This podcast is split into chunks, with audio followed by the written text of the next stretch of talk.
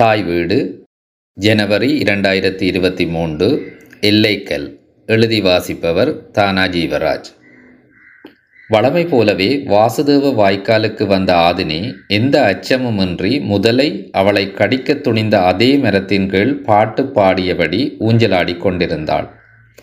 அவள் எதிர்பார்த்தது போல அந்த காலை பொழுதில் எந்த அதிசயமும் நடக்காததால் வழக்கம் போல் தோல்பையில் கீரை வகைகளை பறித்துக்கொண்டு வீட்டுக்கு புறப்பட ஆயத்தமானாள். அப்போது அவள் பின்னால் இருந்து ஒரு குரல் உனக்கு பயமே வரலையா? என்று கேட்டது. திரும்பி பார்த்தாள். நேற்றைய தினம் தன் உயிரை காப்பாற்றிய அந்த இளைஞன் எதிர்க்கரையில் நின்று கொண்டிருந்தான். தைரியசாலிதான் நீ உன் பெயர் என்ன? என்றான் அந்த இளைஞன். ஆதினி தன் பெயரைச் சொல்லி அறிமுகப்படுத்தியதோடல்லாமல் முதல் நாள் தன்னை காப்பாற்றியதற்காக நன்றிகளையும் தெரிவித்து கொண்டாள். ஏன் பெண் பிள்ளைகள் தைரியமாக இருக்கக்கூடாதா? என்று கேட்டாள் அவள். அப்படி இல்லை. உன் தைரியம் எனக்கு பிடித்திருக்கிறது. ஆனால் இந்த இடம் ஆபத்தானது என்று கூறிய அந்த இளைஞன். தனது பெயர் நந்தன் என்றும் தனது ஊர் அதோ தொலைவில் தெரிகிறது என்றும் அடையாளம் காட்டினான். நந்தன் காட்டிய திசையில் வண்ணாறுச்சேரி இருந்தது. அதில் மூன்று ஊர் இருப்பதாக அறிவாட்டி சொல்லியது ஆதினிக்கு ஞாபகத்துக்கு வந்தது. ஏன் உங்கள் ஊரவரெல்லாம் சேர்ந்து இந்த பகுதி வாய்க்காலை தூர்வாரக்கூடாது? என்று கேட்டான் நந்தன். தெரியவில்லை இங்கு யாரும் முயற்சிக்கவில்லை என்று ஆதினி வருத்தத்துடன் சொன்னாள். சதுர்வேதி மங்களத்து வாசுதேவ வாய்க்கால் எவ்வளவு சுத்தமாக இருக்கும் தெரியுமா? என்று கேட்டான் நந்தன். பின்னர் உனக்கு இதெல்லாம் தெரிந்திருக்க வாய்ப்பில்லை என்று தனக்குத்தானே சொல்லிக் கொண்டான் அவன். ஆதினி சிரித்தவாறே அதுதான் வருடா வருடம் பெருங்குறி பெருமக்களால் ஆழப்படுத்தி சுத்தப்படுத்தப்படுகிறதே அதால அழகாகத்தான் இருக்கும் என்றாள். இதெல்லாம் உனக்கு எப்படி தெரியும்? என்று நந்தன் வியப்புடன் கேட்டான். அறிவாட்டி பாட்டியிடமிருந்து கேட்டறிந்தேன் என்றாள் ஆதினி. கந்தளாய் சதுர்வீதி மங்கலத்தில் இருக்கும் பெருங்குறி பெருமக்களின் ஊரவர் கூட்டமைப்பு வருடத்தில் ஒருமுறை கூடி கந்தளாய் குளத்தின் வாய்க்கால்களையும் கண்ணாறுகளையும் பராமரிப்பதற்கான முடிவுகளை எடுக்கும். இந்த பெருங்குறை பெருமக்கள் சபை சதுர்வேதி மங்கலத்து பிராமணர்களை அங்கத்துவர்களாக கொண்டது. கந்தளாயில் உள்ள ஏனைய சேரிப்புற மக்களின் சார்பாக ஊர் தலைவர்கள் அதில் கலந்து கொள்வார்கள். அனைத்து ஊர் மக்களாலும் வழங்கப்படும் வரியினால் கந்தளாய் குளத்து கால்வாய் தொடங்கும் பகுதியிலிருந்து சதுர்வேதி மங்களத்துக்குள் இருக்கும் வாய்க்கால்கள் கண்ணாறுகள் அனைத்தும் கிரமமான முறையில் தூர்வாரப்பட்டு செப்பனிடப்படும் இதனால் மழை நாட்களில் அங்கு வெள்ளப்பெருக்கு ஏற்படுவதற்கான சாத்தியங்கள் குறைவானதாக இருக்கும். ஏனைய பகுதிகளுக்கு ஊடாக ஊடறுத்து செல்லும் கால்வாயின் பகுதிகள் முறையான பராமரிப்பு மேற்கொள்ளப்படாமல் இருப்பதால் மழை வெள்ளம் ஏற்படும் நாட்களில் இப்பகுதி வெள்ள பாதிப்புக்கு உள்ளாவது வளமையாகி இருந்தது. நந்தனுடனான உரையாடலால் வீடு செல்ல வேண்டிய நேரம் சற்று தாமதித்து போயிருப்பதை மரநிழலின் அளவிலிருந்து ஆதினி புரிந்து கொண்டாள்.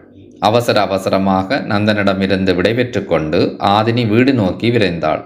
அன்றைய நாளின் நந்தனுடனான சந்திப்பு ஆதினியின் மனதுக்குள் ஒருவித இனம் புரியாத கிளர்ச்சியை உருவாக்கி விட்டிருந்தது. அது என்னவென்று அவளால் உணர்ந்து கொள்ள முடியவில்லை.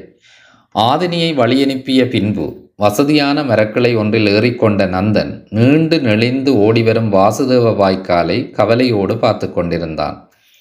பொழுது புலராத காலை வேளைகளில் சதுர்வேதி மங்கலத்தில் இருந்து சேரிப்புறங்களுக்கு ஊடாக பாயும் இந்த வாய்க்காலின் முழு பகுதியையும் கால்நடையாக சென்று பார்த்து வந்திருக்கின்றான். மழை கூடிய காலங்களில் கந்தலாய் குளத்தில் நீர்மட்டம் உயரும் போது வாய்க்கால் மதகுகள் அதிக அளவில் திறந்துவிடப்படும். அப்போது இந்த சேரிப்புறமெல்லாம் வெள்ளக்காடாக காட்சி தரும். அந்த வெள்ளம் மண் குடிசைகளில் வாழும் மனிதர்களை இடம்பெயரச் செய்வதோடு அவர்களது கால்நடை வளர்ப்புகளையும் அலைக்கழிக்கும். வெள்ளப்பெருக்கினாலும் அதனை தொடர்ந்து வரும் நோயினாலும் ஒவ்வொரு வருடமும் பலர் மரணிப்பதை அவன் நேரில் பார்த்திருக்கிறான். பெருங்குறை பெருமக்கள் சேர்க்கும் காசு சதுர்வேதி மங்கலத்து கால்வாய்களை மட்டுமே புனரமைக்க பயன்படுகிறது என்று முணுமுணுத்துக் கொள்ளும் சேரிப்புற மக்கள் ஏன் தாங்களாகவே முன்வந்து வருடத்தில் ஒரு முறையேனும் தங்கள் பகுதிக்கூடாகச் செல்லும் கால்வாய்களையும் கண்ணாறுகளையும் தொண்டு அடிப்படையில் சீர் செய்ய முயல்வதில்லை என்பதுதான் அவனுக்கு புரியாத புதிராக இருந்தது. ஆனாலும் தனது சிந்தனையில் தெளிவு உள்ளவனாக தன் வயதை வைத்த பல இளைஞர்களுடன் இணைந்து தங்களது பகுதி வாய்க்காலில் உள்ள சிறு பகுதியை முழுமையாக தூர்வாரி சில மாதங்களுக்கு முன்னர் சீர் செய்திருந்தான். அதை முன்னுதாரணமாக கொண்டு ஏனைய பகுதிகளையும் துப்புரவு செய்ய அவனது ஊர் மக்களை தூண்டிய போதும் அது அத்தனை தூரம் பயனளித்திருக்கவில்லை. அவனது சிந்தனைகளை கலைப்பது போல தூரத்தில் மங்கள வாத்திய ஒலிகள் கேட்டது. திரும்பி பார்த்தான். சதுர்வேதி மங்கலத்துக்கும் இடையர்கல்லுக்கும் உரிய எல்லைப் பகுதியில் சிலர் கூடி நின்று ஏதோ செய்வதை பார்க்கக்கூடியதாக இருந்தது. அடுத்த நாள் காலை கிரமவித்தன் என்கின்ற பிராமணன் தலைமையில் அங்கு எல்லைக்கல் நாட்டப்பட இருப்பதாக ஊருக்குள் பேசிக்கொண்டது அப்போதுதான் அவனுக்கு ஞாபகம் வந்தது. நிச்சயம் அந்த நிகழ்வை பார்க்க வேண்டும் என்று நினைத்தவனாக மரத்திலிருந்து இறங்கி ஊரை நோக்கி நடந்தான். அடுத்த நாள் மிகுந்த உற்சாகத்துடனும் ஒருவித எதிர்பார்ப்புடனும் ஆதினி வாசுதேவ வாய்க்காலை நோக்கி விரைந்தாள். தூரத்தில் வரும்போதே நந்தன் வாய்க்காலின் எதிர்ப்பக்கத்தில் இருக்கும் பருத்த மரத்தின் கிளையில் இருந்தபடி சதுர்வேதி மங்கலம் அமைந்திருக்கும் திசையை நோக்கி பார்த்து கொண்டிருப்பதை கண்டாள். வாய்க்கால் கரையை வந்தடைந்த ஆதினி என்ன விசேஷம்? அப்படி பார்க்கிறீர்கள்? என்று கேட்டாள். இன்றைக்கு அங்கே எல்லைக்கல் நாட்டப் போகிறார்கள் என்றான் நந்தன். ஏன் நாட்டுகிறார்கள்? எப்படி நாட்டுவார்கள்? என்று ஆர்வத்துடன் கேட்டவாறே நிகழ்வினை பார்ப்பதற்காக ஆதினி மரக்கிளையில் ஏறத் தொடங்கினாள். முன்னம் ஏற்பட்ட வெள்ளப்பெருக்கு ஒன்றில் இடையர்கல்லில் இருந்த எல்லைக்கல் நிலத்திலிருந்து பிடுங்கப்பட்டு வீசப்பட்டதோடு சிதைந்தும் போனது. என்பதால் அதனை சம்பிரதாய பூர்வமாக மீண்டும் நாட்டுவதற்கான விழாதான் இதுவென்றான் அந்த எல்லைக்கல் நாட்ட வேண்டிய இடத்தில் தண்ணீர் ஊற்றி பெண் யானையை அழைத்து வந்து அதன் கால்களால் நிலத்தினை உழுவார்கள். பின்னர் அந்த இடத்தில் எல்லைக்கல் நாட்டப்படும். இந்நிகழ்வினை சதுர்வேதி மங்கலத்து கிரமவித்தன் என்கின்ற பிராமணன் தலைமையேற்று நடத்த இருக்கிறார் என்ற தகவல்களை நந்தன் விவரமாக சொல்லி வந்தான். கிரமவித்தன் என்றதும் ஆதனிக்கு அவரை எப்படியாவது பார்த்துவிட வேண்டும் என்ற ஆவல் உருவானது. தன் தந்தை மிகுந்த கடன் சிரமத்தில் இருக்கும்போது காப்பாற்றியவரை வாழ்வில் ஒரு முறையேனும் பார்த்துவிட வேண்டும் என்று ஆதினி ஆசை கொண்டிருந்தாள்.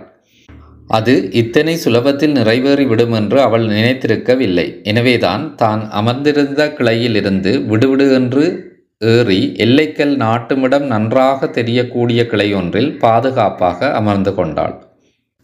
அவள் கிளையை அடையவும் மேளதாளங்கள் நாதஸ்வரம் முதலான மங்கள வாத்தியங்களின் ஒலி முழங்க அலங்கரிக்கப்பட்ட யானை அழைத்து வரும் நிகழ்வு ஆரம்பித்திருந்தது. சற்று நேரத்தில் அங்கு ஒரு பல்லக்கு வந்து சேர்ந்தது. அதிலிருந்து ஒரு உயர்ந்த மனிதர் இறங்கினார். தூரம் அதிகம் என்பதால் அவரது முகத்தினை துல்லியமாக ஆதினியால் பார்க்க முடியவில்லை. அவர்தான் கிரமவித்தன் என்பதை நந்தனின் பேச்சு உறுதிப்படுத்தியது. அவரது வருகையின் பின் சுமார் மூன்று நாளிகை நேரம் நந்தன் கூறியது போல் சடங்குகள் இடம்பெற்று பின்னர் எல்லைக்கல் நிறுவப்பட்டது. எல்லைக்கல்லை ஏன் நாட்டுகிறார்கள் என்று ஆதினி கேட்டாள். உங்களுடைய எல்லை அந்த கல்லுடன் முடிந்து விடுகிறது என்று கொடுப்புக்குள் சிரித்தவாறே நந்தன் பதில் அளித்தான். வர்ணம் என்ற பாகுபாட்டால் ஒவ்வொரு மனித பிரிவுகளும் தமக்குத்தானே வட்டங்களை போட்டு வாழ்ந்து கொண்டிருக்கிறது என்று அறிவாட்டி பாட்டி அவளுக்கு சொல்லியது ஞாபகத்துக்கு வந்தது. தொடர்ந்து வந்த நாட்களிலும் உரையாடல்கள் தொடர்ந்தன. வாழ்க்கை எனும் பெருவழியில் அது ஒரு சிறிய பகுதிதான் என்றாலும் ஆதினியின் வாழ்வில் மகிழ்ச்சியான மறக்க முடியாத நாட்கள் அவை. அறிவாட்டு பாட்டியைப் போலவே நந்தனிடமிருந்து ஆதினி கற்றிக்கொண்டவைகள் ஏராளம். ஆடல் பாடல் ஆலய தொண்டு முறைகள் புராணங்கள் என்பன அறிவாட்டி பாட்டியிடமிருந்து ஆதினிக்கு கிடைத்த பொக்கிஷங்கள். ஆனால் நந்தனுடைய பார்வை வித்தியாசமானது சமூகம் சார்ந்தது. சமூக முன்னேற்றம் பற்றி அவனது கனவுகள் ஆதினிக்கு புதியவை. அவன் தன்னுடன் இணைந்து செயற்படக்கூடிய சிலரை சேர்த்து கொண்டு தனது சிற்றூரின் வளர்ச்சிக்காக முன்னெடுக்கும் முயற்சிகள் தொடர்பில் விரிவாக சொல்லி வந்தான். ஆதினிக்கு ஆச்சரியம் தருவதாக இருந்தது. அவனது சமூக எல்லைகளை மீறி அவனுக்குள் பெரிய கனவு இருந்தது. வாழ்நாளில் தான் ஏதாவது ஒரு பெரிய சாதனையை செய்வேன் என்று அவன் உறுதியாக நம்பிக்கொண்டிருந்தான். சாதனை செய்ய வேண்டும் என்று உறுதி கொண்ட ஒருவருக்கு இந்த எல்லைக்கல் எல்லாம் ஒரு பொருட்டே அல்ல என்பது போல் நந்தனுடைய பேச்சுக்கள் அமைந்திருந்தன. நன்றி.